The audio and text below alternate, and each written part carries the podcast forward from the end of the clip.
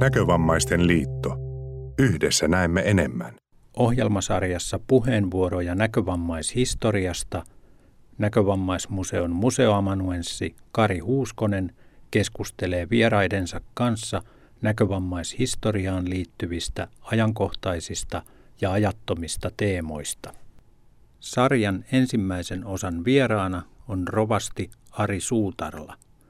Ohjelmassa keskustellaan Suutarlan kirjoittaman Sokeain ystävät ryn 125-vuotisjuhlakirjan Avoimin silmin med öppen blick teemojen pohjalta hyvän tekeväisyydestä näkövammaistyössä ennen ja nyt. Tallenne on vuodelta 2013. Vammaiskoulutusta koskevaan julkiseen keskusteluun osallistui 1800-luvun jälkipuoliskolta lähtien monet intressiryhmät. Näkyvimmässä osassa olivat valtio, kirkko ja lääkintolaitos. Kun helsinkiläiset säätyläisrouvat perustivat 1880-luvulla ensimmäiset auttamisyhdistykset, mukaan tuli myös hyvän tekeväisyys. Minun nimeni on Kari Huuskonen ja vieraakseni olen saanut näkövammaismuseon rovasti Ari Suutarlan, jonka käsistä ilmestyi viime vuoden lopulla Sokeain ystävät yhdistyksen 125-vuotis juhlakirja nimeltään Avoimin silmin med öppen plikt. Onneksi olkoon ja oikein lämpimästi tervetuloa. Kiitos Kari. Tuo urakka on nyt takana päin ja juhlakirja elää omaa elämäänsä lukijoiden käsissä. Millä mielellä olet seurannut sen vastaanottoa? Tämän kirjan vastaanotto on ollut aika odotetunlainen, eli e- e- eivät historiat nyt isommin arkipäivän ihmistä ja lukijaa kiinnosta. En ole nyt kysynyt sitten esimerkiksi Seliasta tämän avoimin silmin kirjan lainauslukuja, mutta tätä normaalin näköistä kirjaa on kuitenkin sen verran kysytty, että siitä jo tämän vuoden 2013 puolivälin paikkeilla jouduttiin ottamaan toinen painos. Osittain tätä kirjaa on jaettu ihan sidosryhmille ja avainihmisille tervehdys lahjana. Osittain sitä sitten on kysytty ja voinut tilata Sokean ystävien toimistosta. No, tämä juhlakirja mm, ei ole perinteisessä mielessä kronologinen esitys yhdistyksen alkuhämärästä nykypäivään. Se on historiakirja, mutta kuten itse alkulehdillä toteat, historia tulee vasta lopussa. Niinpä ehdotan, että noudatamme tätä samaa periaatetta myös tässä keskustelussa, jos sopii sinulle. Kyllä se vaan sopii. Eli, eli tosiaan tässä Sokean ystävien juhlakirjassa ei ole lähdetty sieltä vuodesta 1887, jolloin joukko helsinkiläisrouvia perusti tämän Suomen ensimmäisen ja vanhimman näkövammaisalan järjestön, vaan tässä kirjassa on lähdetty esittelystä, mitä Sokeain ystävät on tänään, mitä yhdistys tekee, miten se toimii, minkälaisia toimijoita ihmisiä on sen piirissä, mm, toteuttajina ja minkälaisia ihmisiä on sitten, sanoisiko tämän ystävyyden, eli avustustoiminnan kohteina ja avustustoiminnan piirissä. Minkälaisiin asioihin Sokean ystävät myöntää taloudellista tukea ja miten sitä sitten saadaan.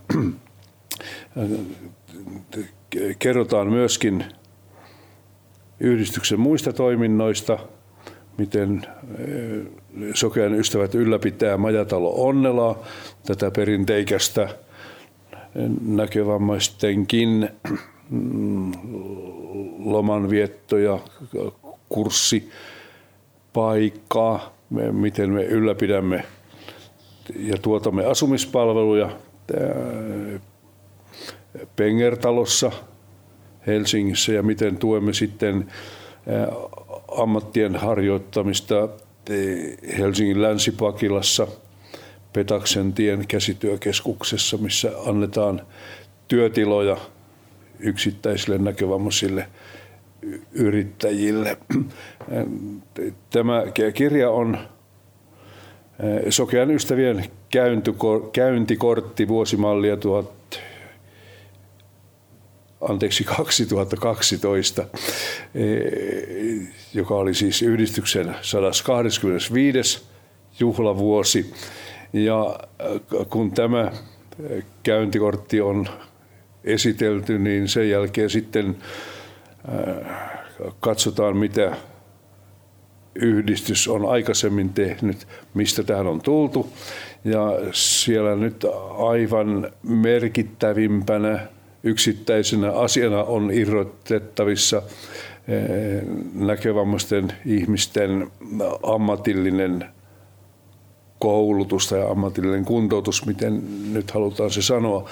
Nimittäin Sokean ystävät perusti ja piti yllä eh, näkövammaisten ammattikoulua peräti 80 vuoden ajan vuodesta 1892 vuoteen 1972, jolloin eh, näkövammaisten ammattikoulu, sitä ennen sokean ammattikoulun nimikkeellä, eh, siirtyi valtion hoteisiin muuttaakseen sitten nimeään Arla-instituutiksi ja, ja tänä päivänä hän on hallinnollisesti ja rahoituspohjan kannalta palattu juurille, eli eh, yksityistämiseen, eh, kun näkövammaisten ammattikoulu, ammatillinen koulutus pyörii keskuspuiston ammattiopiston Arlan toimipaikan kautta mm, invalidisäätiön eh, hoteissa. Tosin valtion taloudellista tukea nauttien. Hyvä. Voidaan näihin palata vielä tässä keskustelun lomassa tarkemmin ja palataankin. Mutta sitä ennen sanottakoon, että Sokean ystävät yhdistys hän kietoutuu elämääsi monella muullakin tavoin kuin tämän kirjahankkeen kautta kerrot tuossa kirjassa, että ensimmäinen kosketuksesi tähän yhdistykseen tapahtui jo 1960-luvulla, kun yhdistys ryhtyi tukemaan silloista nuorta sokeaa ylioppilasta ensin apuvälinen hankinnoissa ja vähän myöhemmin rahallisen avustuksen muodossa kirjautuessasi opiskelijaksi teologiseen tiedekuntaan. Palataan tähänkin vielä tuonnepana. Todettakoon sitä ennen, että olet yhdistyksen nykyinen varapuheenjohtaja. Millaisina sinä näet tuon yhdistyksen tänään, tai sanotaanko näin, että millainen asema ja merkitys yhdistyksellä on näkövammaistyön kentällä ja toisaalta tässä meidän näkövammaisyhdistysperheessä? Vastaanpa Kari sinun kysymykseesi henkilökohtaisista lähtökohdista, eli lähden liikkeelle ihan omasta persoonastani. Minäkin luulin kauan, että yhdistys nimeltä Sokean ystävät, silloin De Blinda Svenner RF tuli elämääni opiskeluvuosina, jolloin sain merkittävää taloudellista tukea, siis apurahoja, stipendejä vuosittain eh, sokean ystäviltä niin, että 1960-luvun malliset kansaneläkkeet yhdessä sokean ystävien tuen kanssa riittivät minun nuoren opiskelijapojan elämiseen ja kuluihin, mitä, mitä silloin nyt rahaa tarvittiin, että sillä oli todella suuri merkitys. Mutta tätä juhlakirjaa tehdessä totesin, että sokean ystävien tuki alkoikin kohdallani jo kauempaa. Eli olin saanut ensimmäisen nauhurin magnetofonin äänikirjojen kuuntelemista varten tai äänitteiden kuuntelemista varten lahjoittajana Sokean ystävät ry. En ollut sitä tiennyt silloin, kun, tai ymmärtänyt silloin, kun nuorena poikana sen magnetofonin sain. Ja tässä tulee hauskasti ilmi sitten myöskin nämä myöhemmät jäljet. Olen keskustellut monien monien näkövammaisten ammattikoulun käyneiden ihmisten kanssa, hierojien, harjansitojen, korityöntekijöiden, filmin kehittäjien, pianon virittäjien, eri koulun osastolta valmistuneiden ihmisten kanssa, ne eivät ole tienneet sitä, että he ovat olleet sokean ystävien ylläpitämässä koulussa. No, on vaan tiedetty, että ollaan sokean ammattikoulussa tai näkövammaisten ammattikoulussa tietämättä ollenkaan sitä, kuka, mikä organisaatio on sen takana ja mikä sitä on pitänyt yllä. Itse tulin sitten enemmän aktiivisesti mukaan sokean ystävien toimintaan, kun olin valmistuttuani tullut Tampereelta seurakuntapapin tehtävistä Helsinkiin kirkon, evankelisluterilaisen kirkon keskusvirastoon ja olin saanut kutsun tämmöiseen eh, valtakunnallisen sokeiden papin virkaan. Ja eh, siinä työssä sitten toki tutustuin moniin näkövammaisiin ihmisiin ja näkövammaistyön eh, eri muotoihin eri puolilla maata. Ja sokean ystävissä oli sitten ajateltu, että tämä kiertävä matkasaarnaaja ja kotikäyntien tekijä ja sairaaloissa, silmäklinikoilla ihmisiä tapaava henkilö. Tämä voisi tietää jotakin sokeista ihmisistä ja voisin olla hyödyllinen toimija sokean ystävissä.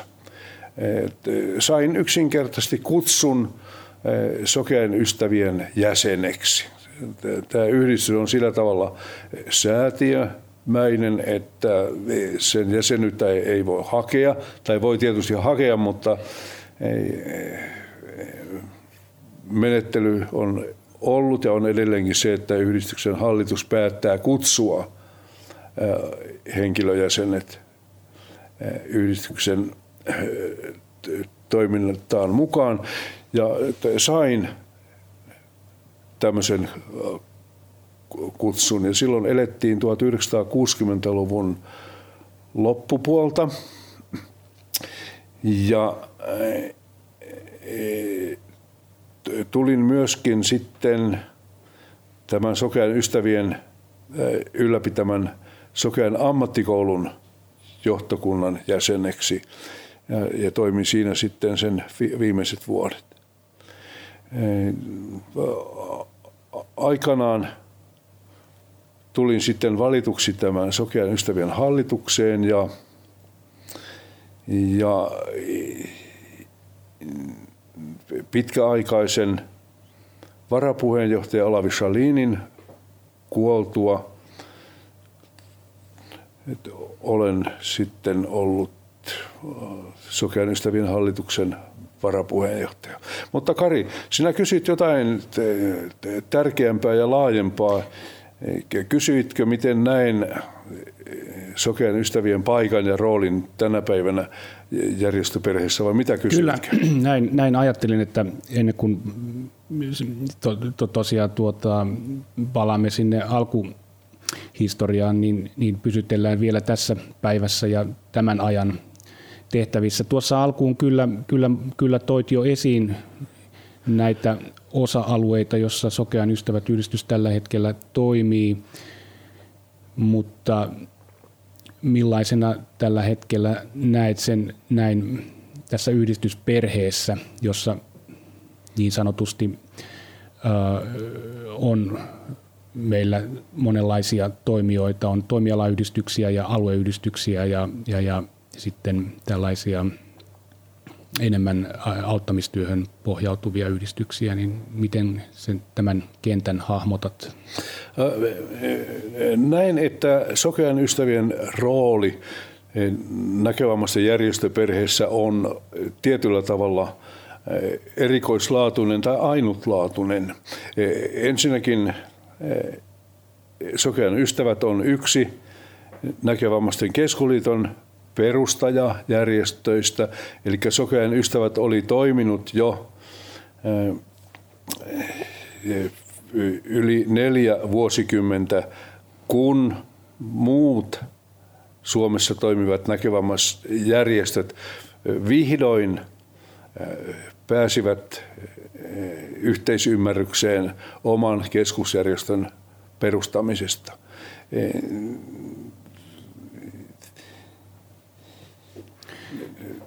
Sokean ystävien erikoislaatuisuus muihin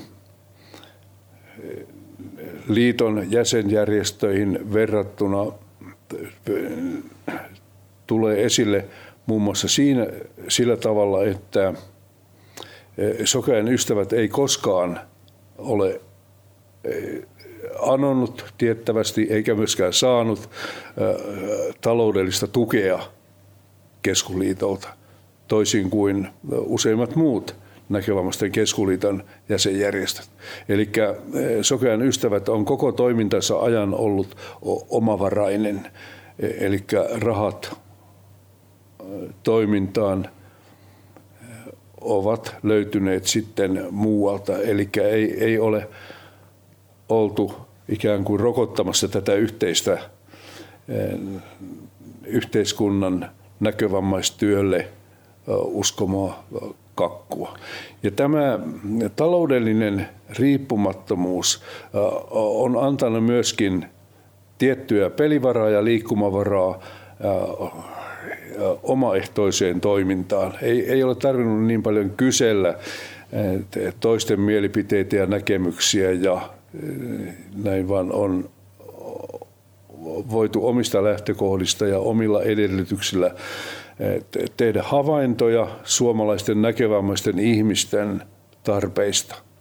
Ja siltä osin, kun on ollut kysymys näkövammaisten ihmisten auttamisesta, tukemisesta, edunvalvonnasta, oikeuksien ajamisesta ja muusta, niin, niin Sokean ystävillä on ollut aika vapaat kädet toimia ja tarttua kiinni silloin, kun näin on nähty. Tähän tarttuisinkin nyt kiinni. Tuota, eli, eli siis Sokean ystävät yhdistystähän voidaan luonnehtia perinteisessä mielessä hyvän tekeväisyysyhdistykseksi. Kyllä. Sen jäsenkunnasta valtaosa on kuulunut enemmän tai vähemmän yhteiskunnan elittiin. Avunsaannin kohteena olevia näkövammaisia ei juurikaan jäsenluetteloista löydy. Tuota, tämä on koko yhdistyksen olemassa olevan historian ajan tietysti myös herättänyt monenlaista ja sävyistä keskustelua näkövammaisten keskuudessa. Sinä kun pystyt arvioimaan tätä asiaa nyt molemmilta puolilta, pitkän linjan myöskin järjestökonkarina, niin mitä sinä ajattelet tästä keskustelusta? Minun suuni tällä kohdalla vetäytyy eh, vähän semmoiseen epävarmaan eh, hymyyn.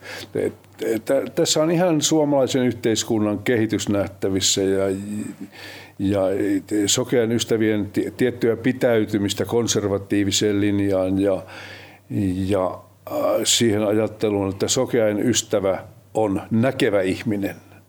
Mutta jos mä ajattelen suomalaisten näkövammaisten järjestötyötä, niin alusta lähtien ihan kaikissa järjestöissä, niin, niin näkövammaisten itsensä perustamissa kuin näissä muissakin, niin näkevillä henkilöillä on ollut ihan tärkeä asema.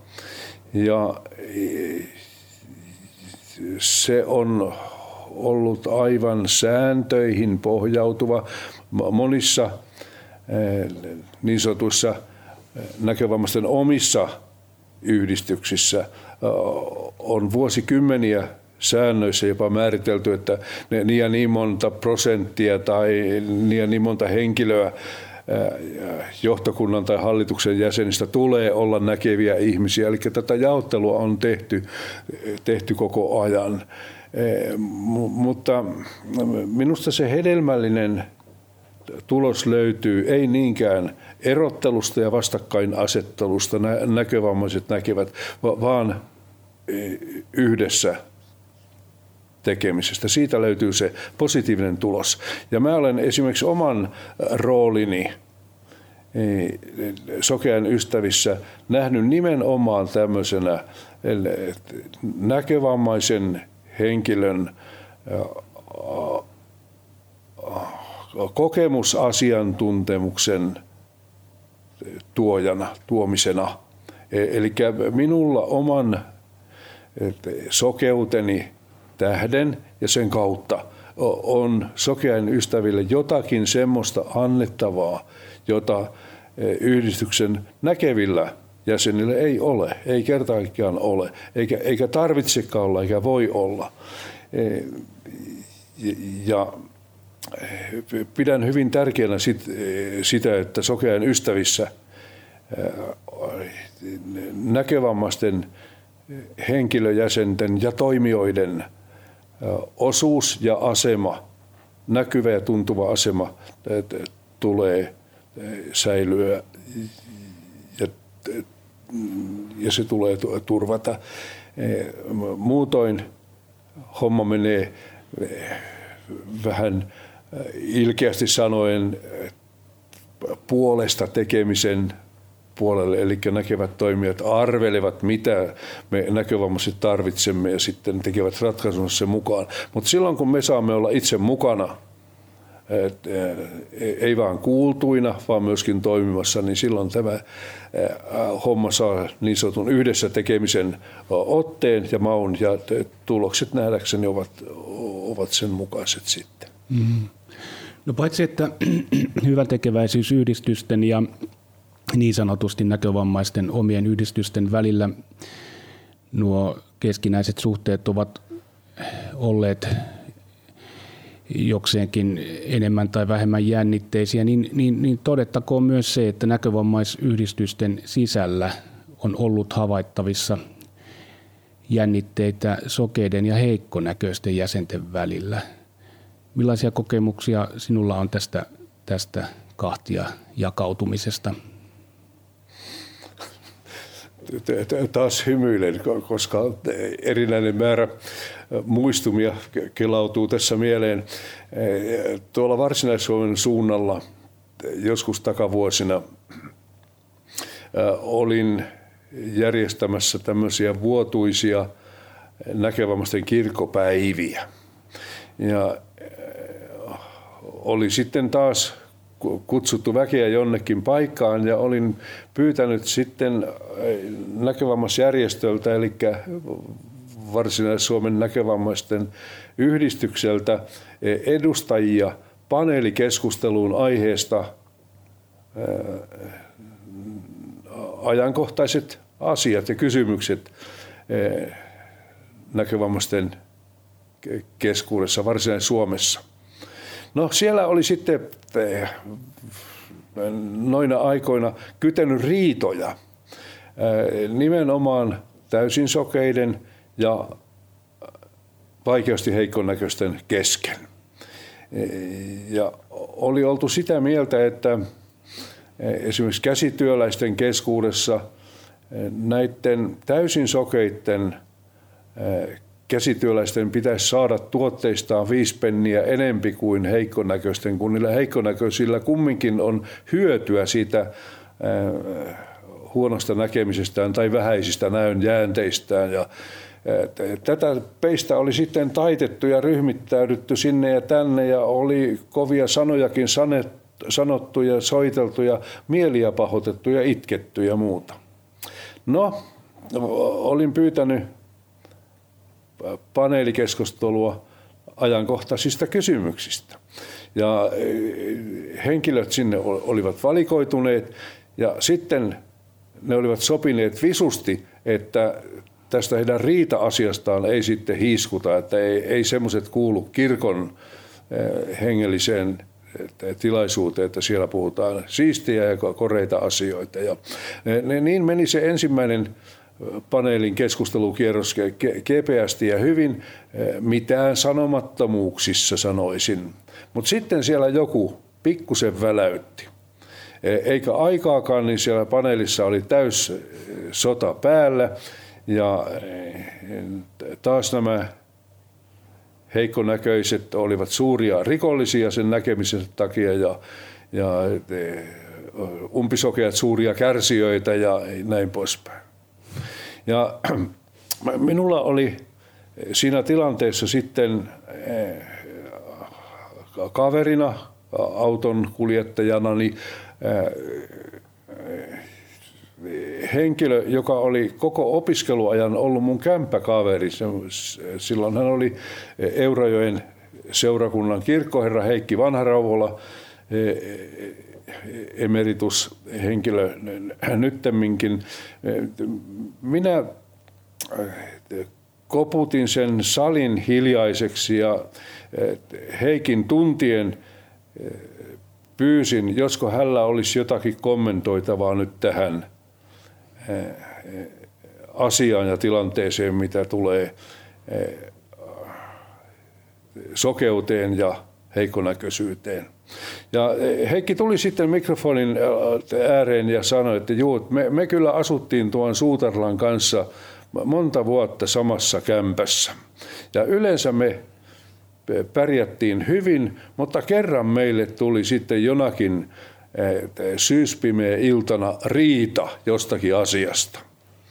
Ja se huipentui siihen, että mä hyökkäsin tuon Suutarlan kimppuun ja aloin heilutella sitä pairasta. Ja vaikka mä kuinka olin taitava, niin yhtäkkiä mä huomasin, että mä makkaan sängyn ja seinän raos lattialla ja suutarla on mun päälläni, enkä mä pääse sieltä pois. Ja näin kävi siitäkin huolimatta, että rehellisyyden nimissä mun täytyy tunnustaa, että mä olin käynyt vetämässä karteeneissin, eli ikkunaverhoihin, pienen raon, että valo pääsi tulemaan sieltä ulkoa huoneeseen. Kun ne ihmiset siinä salissa tajusivat tämän tilanteen, niin semmoinen hiljainen hyrinä lähti liikkumaan ja vapautunut nauru siellä kun ihmiset tajusivat, että tämän sortin tapa kiistellä ja kiistä kysymykset ovat mihinkään johtamattomia. Ja tarina kertoo sitten, että sen koomin Turun puolessa sokeat ja heikkonäköiset eivät keskustelleet asiasta, pitäisikö heikkonäköisten saada harjasta – viisi enemmän kuin täysin sokeitten. Eli kyllä näitä jännitteitä on, mutta niin, niitä on eri tavoin sitten laukastu ja hoideltu ja, ja tällä tavalla. Mitä sokean ystävien kohdistuneisiin jännitteisiin tulee tai sokean ystävien taholta kohdistuneisiin jännitteisiin tulee, niin, niin todella kärjist, kärjekkäitäkin tilanteita on ollut ja, ja silloin on ollut kysymys rahasta. E, e, ei vähiten jossakin hyvin kiusallisessa 1990-luvun alun tilanteessa, e, jossa silloinen näkövammaisten keskuliitto anoi sokean ystäviltä rahaa hyvin projekteihin ja hankkeisiin ja, ja näkövammaisten keskusliiton työntekijöitä suorastaan kehotettiin anomaan apurahoja koulutukseen ja kongressiosallistumisiin ja, ja muihin tämmöisiin. Ja Sokean ystävissä huomattiin se, että jos lähdetään rahoittamaan liiton toimintaa, niin se on muutama vuosi, kun Sokean ystävien arkku on ammentunut tyhjäksi. Eli Sokean ystävät veti siinä historian tilanteessa rajan, että ystävät keskittyy tukemaan yksittäisiä näkövammaisia ihmisiä heidän tarpeissaan, kun sen sijaan järjestöt ja organisaatiot, jotka nauttivat yhteiskunnan tukea raha-automaatin kautta tai kuntien maksusitoumuksien kautta tai, tai muuta, niin, niin sokean ystävät ei lähde täydentämään yhteiskunnan tukea ja ainakin tähän päivään saakka tämä, tämä linja on näyttänyt ihan toimivalta ja pätevältä, koska sokean ystävien rahat todellakin loppusivat hyvin nopeasti, jos lähdettäisiin rahoittamaan yhdistysten normaaleja toimintoja. Silloin, kun yhteiskunnan rahoituskin on tarjolla ja kysymys semmoisten asioiden hoitamista, jotka kuuluvat yhteiskunnan tehtäviin muidenkin kansalaisten osalta. Tästä onkin hyvin, hyvä siirtyä seuraavaan teemaan, jota olin ajatellut tässä. Eli jos nyt laajennetaan tätä mittakaavaa ja puhutaan näkövammaisten taloudellisen ja sosiaalisen aseman kehityksestä Suomessa 1800-luvulta aina näihin päiviin, niin millaisia suuria kehityslinjoja tai kulkuja näet tapahtuneen tässä reilun sadan vuoden aikaperspektiivillä? Olen ollut hämmästynyt siitä, että se peruslinja on ollut aika lailla sama. Ei, meillä käsitellään sokean ystävissä tänä päivänä useita satoja näkövammaisilta henkilöiltä tulleita avustushakemuksia eri tarkoituksia. Ja sokean ystävät edellyttää aina varallisuusselvitystä hakijalta ja vielä sen vakuudeksi todistusta viimeksi toimeenpannusta verotuksesta niin, että tämä varallisuus tulee verifioitua tai todennettua ihan dokumentaatioon perustuen eikä vaan omiin arveluihin ja muihin. Ja mä, mä olen hämmästellyt tai en ole lakannut hämmästelemättä, hämmästelemästä sitä, miten pienillä, siis tavattoman pienillä tuloilla suomalaiset näkövammaiset ihmiset eh, joutuvat elämään tai ponnistelemaan, tekisi mieli sanoa. E, Eli eh, kun puhutaan 7, 8, 900 euron eh, kansaneläkekelan maksamana tai, tai muuton, niin se ei ole todellakaan suuri. Mä en sitten osaa sanoa, että missä määrässä sokean ystäviltä taloudellista tukea anovat henkilöt edustavat jotain näkövammaisten keskiarvoa. E, Mutta ky- kyllä tämä linja on aivan suuntaa antava ja, ja näin on ollut ihan sieltä 1800-luvun lopulta lähtien, eli näkövammaiset ihmiset taloudellisessa katsannossa ovat olleet kyllä sitä e, yhteiskunnan vähävaraista joukkoa.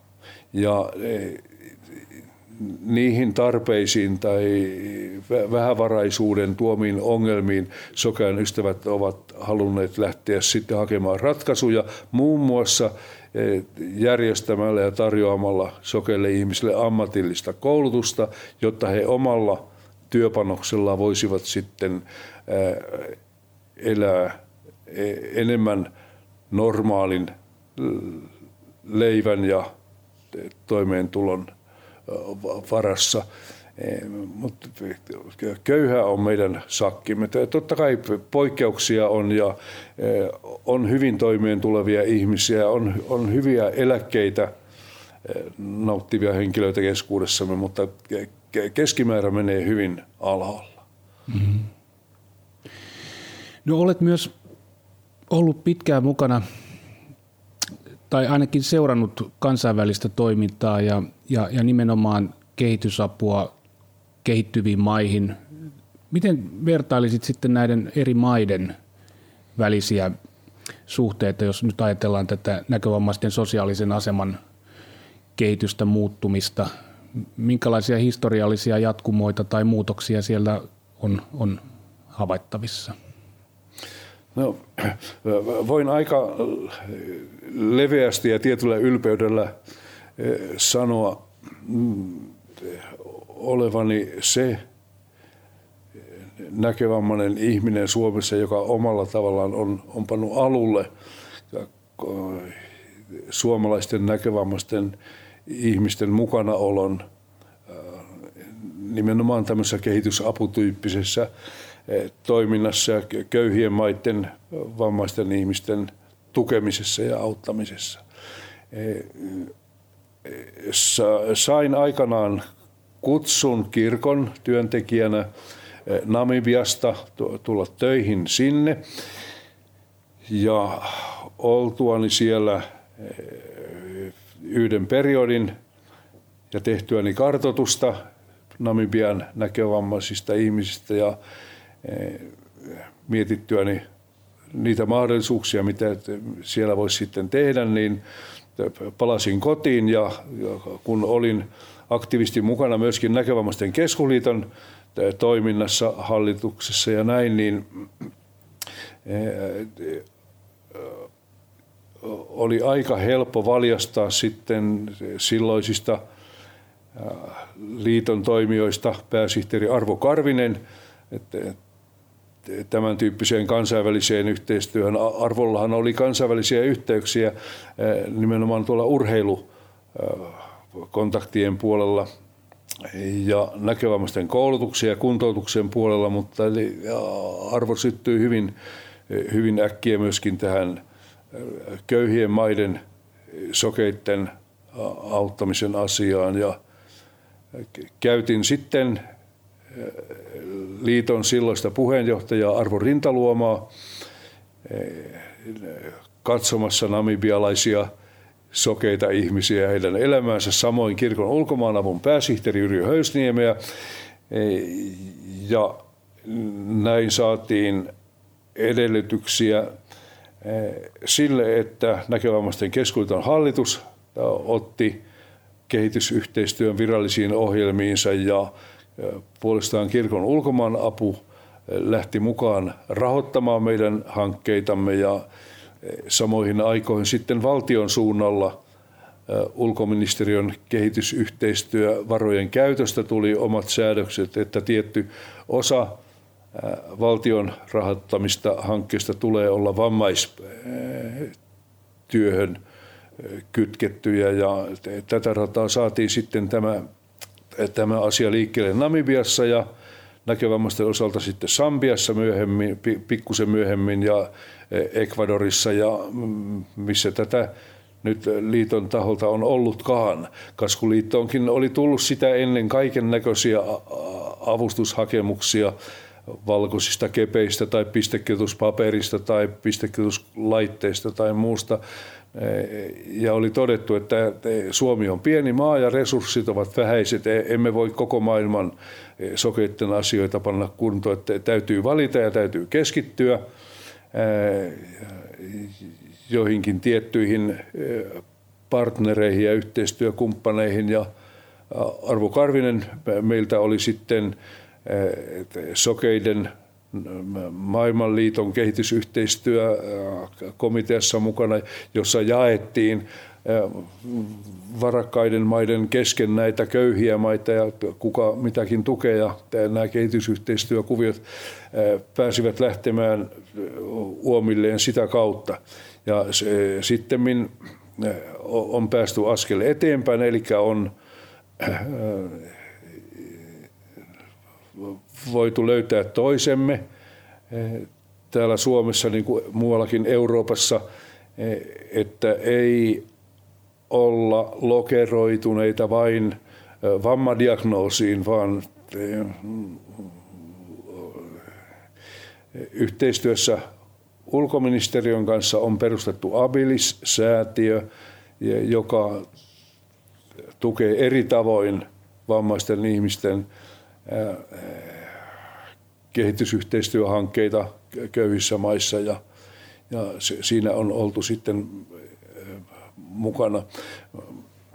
Mutta tämä alku meillä näkövammaisten keskuliitossa, tämä oli 1980-luvulla, eli itse asiassa tämä, tämän tyyppinen kansainvälinen yhteistyö ja ymmärrys, nämä, nämä ovat tavattoman nuoria asioita meille, eikä ole vielä pitkää kokemusta. Mutta lähtökohtana on ollut se, että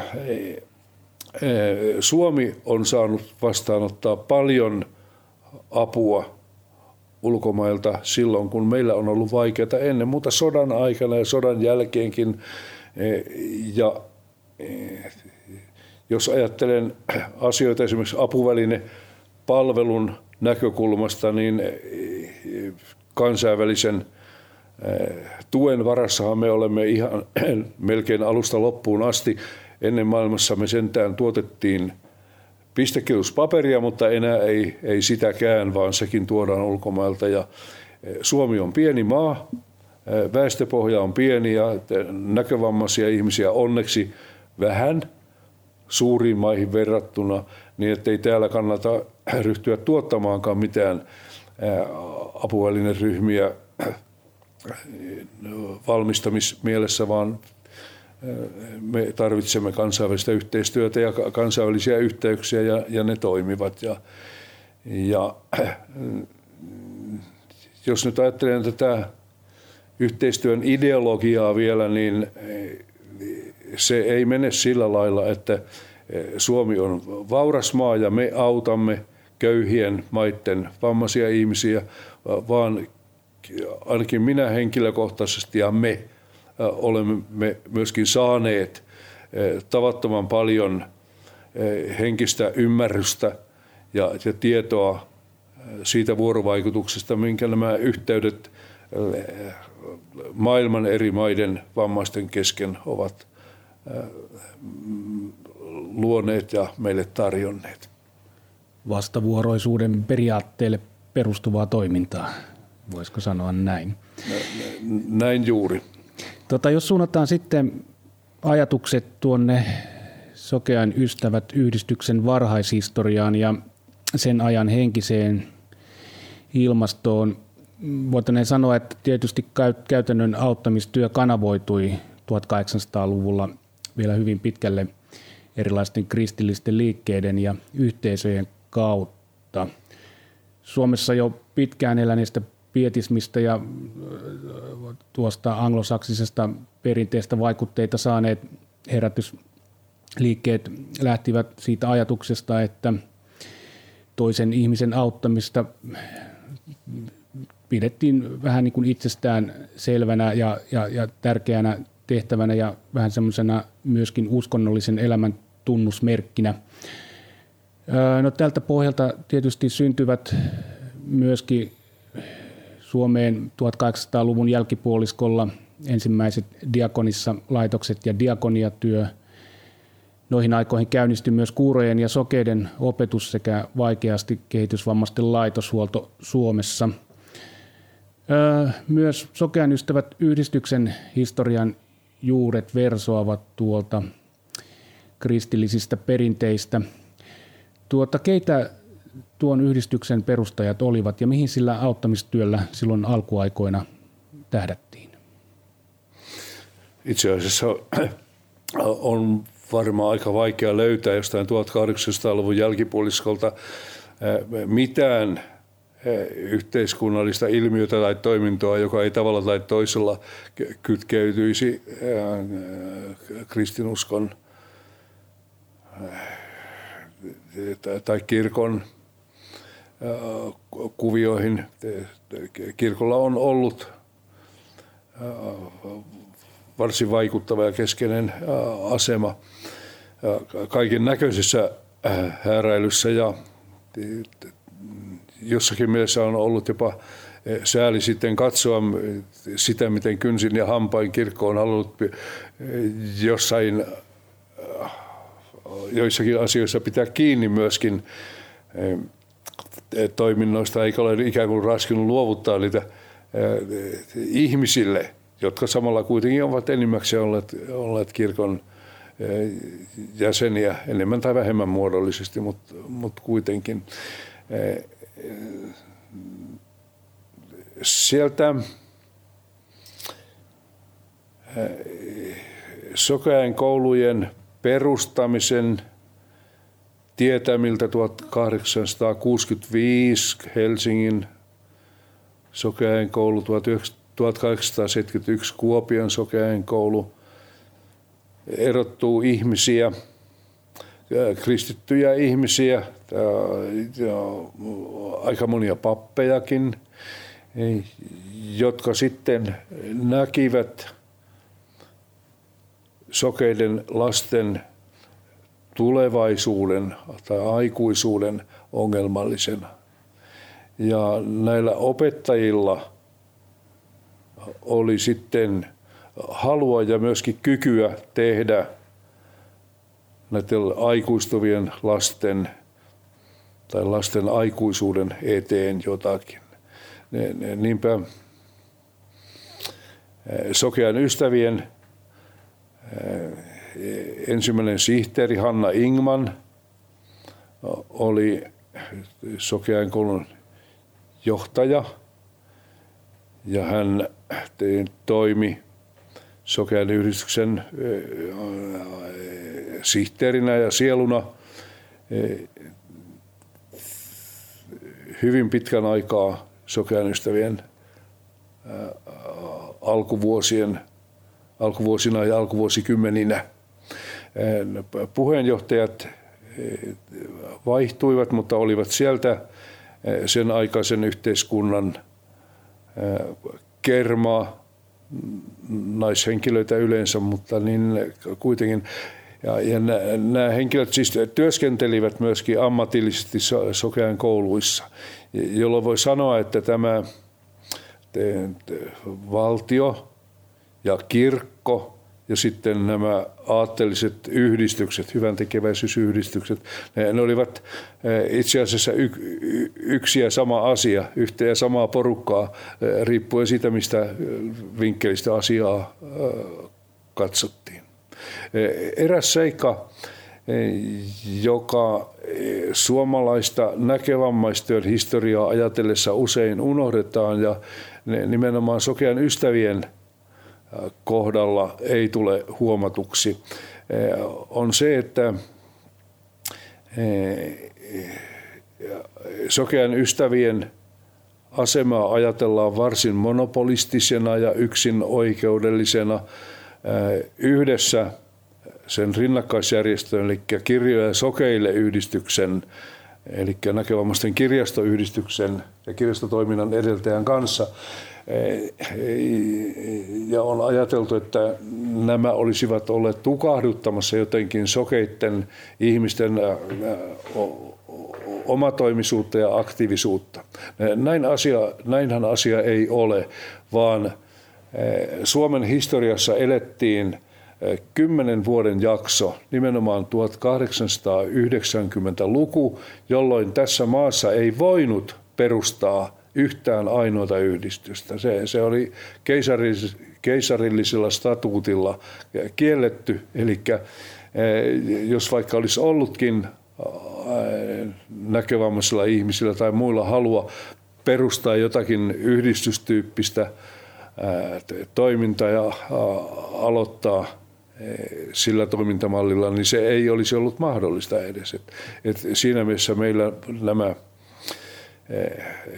1900-luvun alussa toimintaan lähteneet näkövammaisjärjestöt, niin ne, olivat, ne oli mahdollisia saattaa alulle vasta silloin. Ei, ei, ei yhtään sen aikaisemmin, koska lainsäädäntö esti sen toiminnan. Mainitsit tuossa Hanna Ingmanin nimen, siis tämä Helsingin Sokean koulun johtajatar Hanna Ingmanhan tosiaan toimi hyvin vaikuttavissa tai oli hyvin vaikuttava hahmo Sokean ystävissä ja myös muussa yhteiskunnallisessa toiminnassa ja elämässä tuohon aikaan. Hänestähän kerrottiin jo elinaikanaan monenlaisia tarinoita, niin hyvässä kuin pahassakin.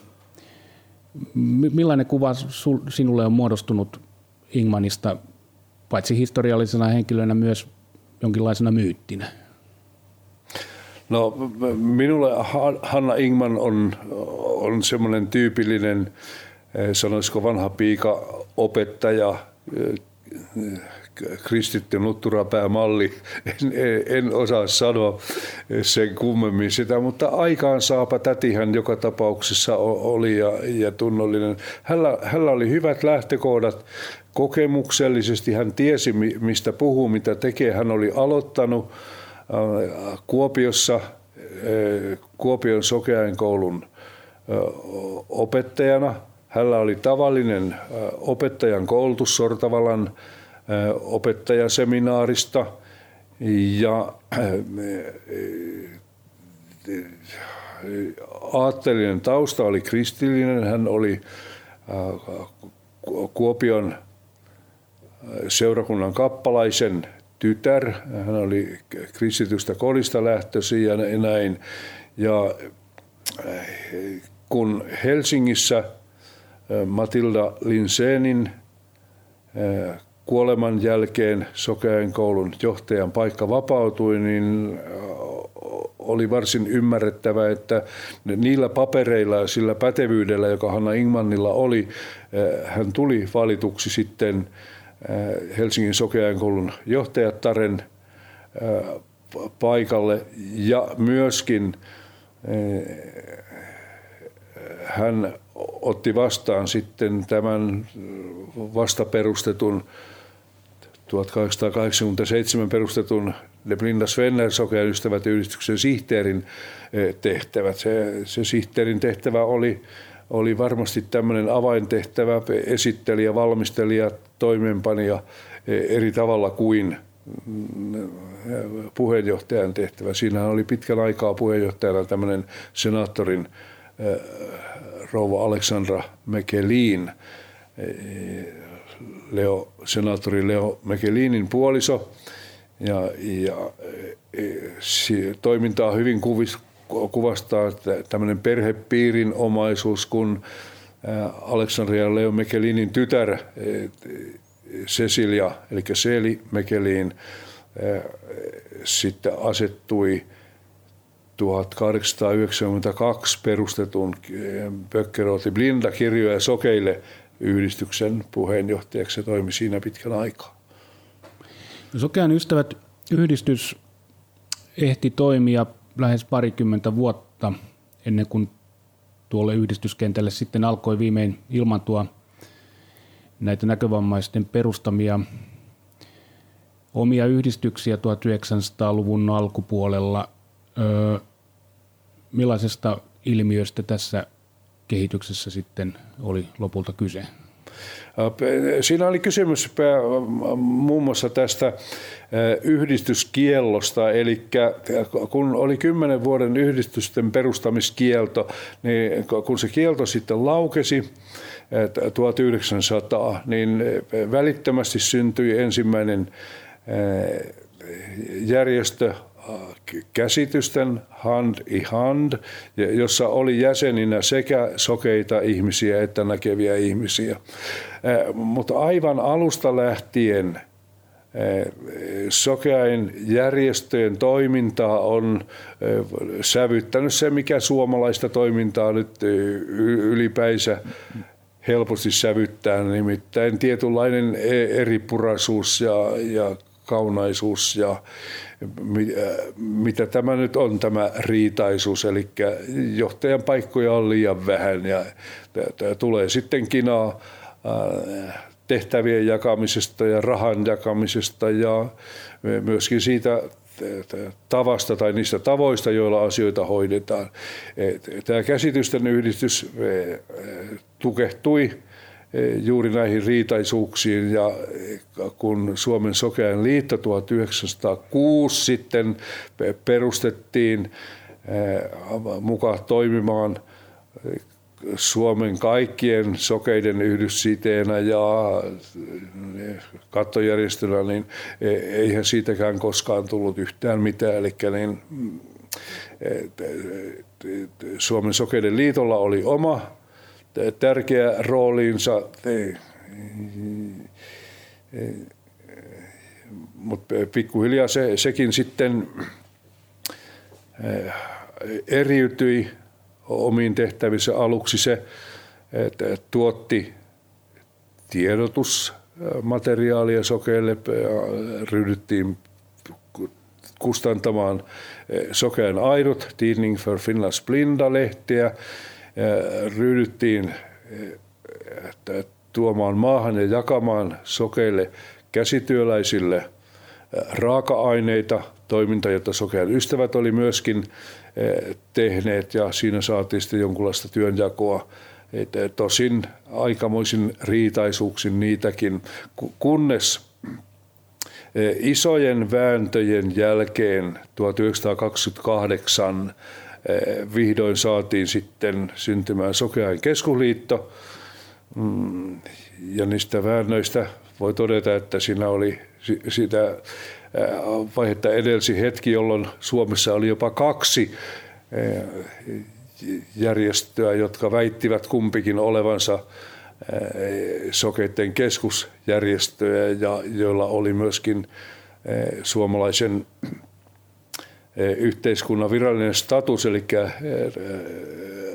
rekisteröinti tämmöiseksi toiminnaksi, oli tämmöinen Suomen sokeiden säätiö ja näin.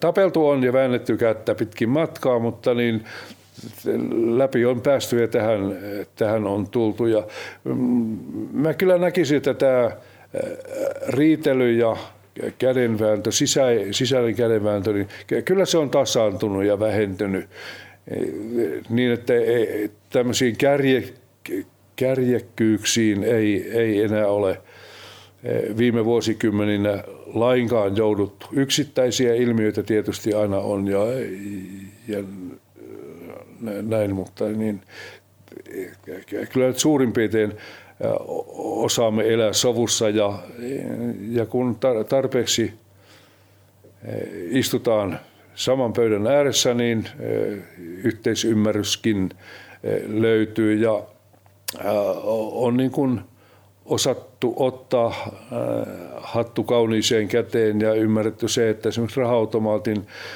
tuki on mahdollinen vain, jos meillä omassa keskuudessa on riittävä yksituumaisuus ja yksinäkemyksisyys siitä, miten asioita hoidetaan ja mitä palveluja halutaan, halutaan tuottaa. Ja, ja näin myöskin sillä tavalla, että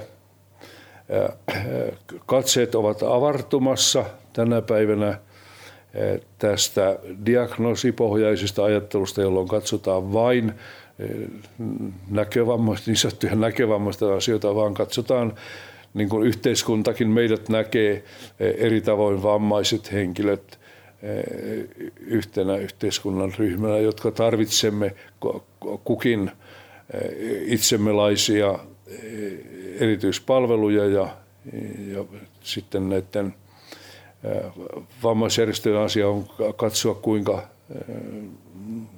me omia, omaa jäsenkuntaamme ja referenssiryhmäämme palvelemme. Ei kuureen järjestön tarvitse hoitaa pistekirjoituspalveluja eikä, eikä näkövammaisjärjestön tarvitse murehtia viittomakielen asemaa esimerkin sanoakseni, mutta myöskin pelin henki ja tulevaisuuden suunta toinen toistemme suurempaan ja suvaitsevampaan ja avarampaan löytämiseen ja ymmärtämiseen on selvä. Sokean ystävät yhdistys on nyt toiminut reilut 125 vuotta jo. Onko vielä jotain sellaista erityistä, jota tästä historiasta katsot tärkeäksi nostaa esiin? Oliko tuossa sotien välillä, sotien jälkeen jotain jossa Sokean ystävät oli voimakkaasti mukana? Enemmän kuin historian tuomia näkymiä ajattelen Sokean ystävien roolia tänään ja huomenna. Mikä on se tehtävä, mikä on se paikka ja e, silloin joudutaan etsimään vastausta kysymyksiin, mitä sokean ystävät tekisi sellaista, mitä yhteiskunta ei tee, mikä yhteiskunnalta jää tekemättä tai näkövammasta muilta järjestöiltä jää tekemättä. E, sokean ystävien taloudelliset ja henkiset voimavarat ovat rajalliset auttaa, mutta resursseja on kuitenkin. Eli joudutaan kysymään, mikä, mikä nimenomaan näillä resursseilla 20-30 miljoonan euron omaisuusmassalla ja sen tuotolla on mahdollista tehdä ja mikä sitten olisi tarpeellista tehdä niin, että se apu, jota sokean ystävät antaa ja ne tekemiset, mitä se tekee, kohdentuisivat oikein sinne, missä apu on, avun tarve on suuri ja mihin muu apu ei ulotu. Tämä sokean ystävien toimintaperiaate on hyvin diakoninen, samantapainen mitä on kirkossa, eli yritetään etsiä ja löytää ja tunnistaa ne kipupisteet ja oikeat auttamisen alueet ja löytää ne muodot, miten se apu myöskin tuodaan. Tämä asia on enemmän kysymistä kuin vastausten antamista. Mm. Ja luulen, että ne asiat löytyvät sitten sieltä näkövammaisilta ihmisiltä itseltään. Nämä sokean ystävienkin saamat avustushakemukset, ne kertovat sitä omaa kieltään, mi- mihin sitä apua, apua tarvitaan, kun pesukone hajoaa tai hammaslääkäri lasku ylittää maksukyvyn ja, ja muuta, niin jossakin siellä suunnassa nimenomaan tämä yksittäisten näkövammaisten tukeminen taitaa liikkua vielä tulevaisuudessakin. Ja, ja nämä samantapaiset asiat ovat e, nähtävissä siellä e, historiassa, mutta niin e, eivätpä ne näkövammaisuuden mukanaan tuomat haitat oleellisesti muutu. Ne, ne ovat siellä – lukemisen ja liikkumisen ja toimimisen ja työn tekemisen alueella. Sieltä päin ne ongelma alueet löytyvät ja niihin haetaan yhdessä ratkaisuja yhdessä muiden näkövammaisjärjestöjen ja vammaisjärjestöjen kanssa.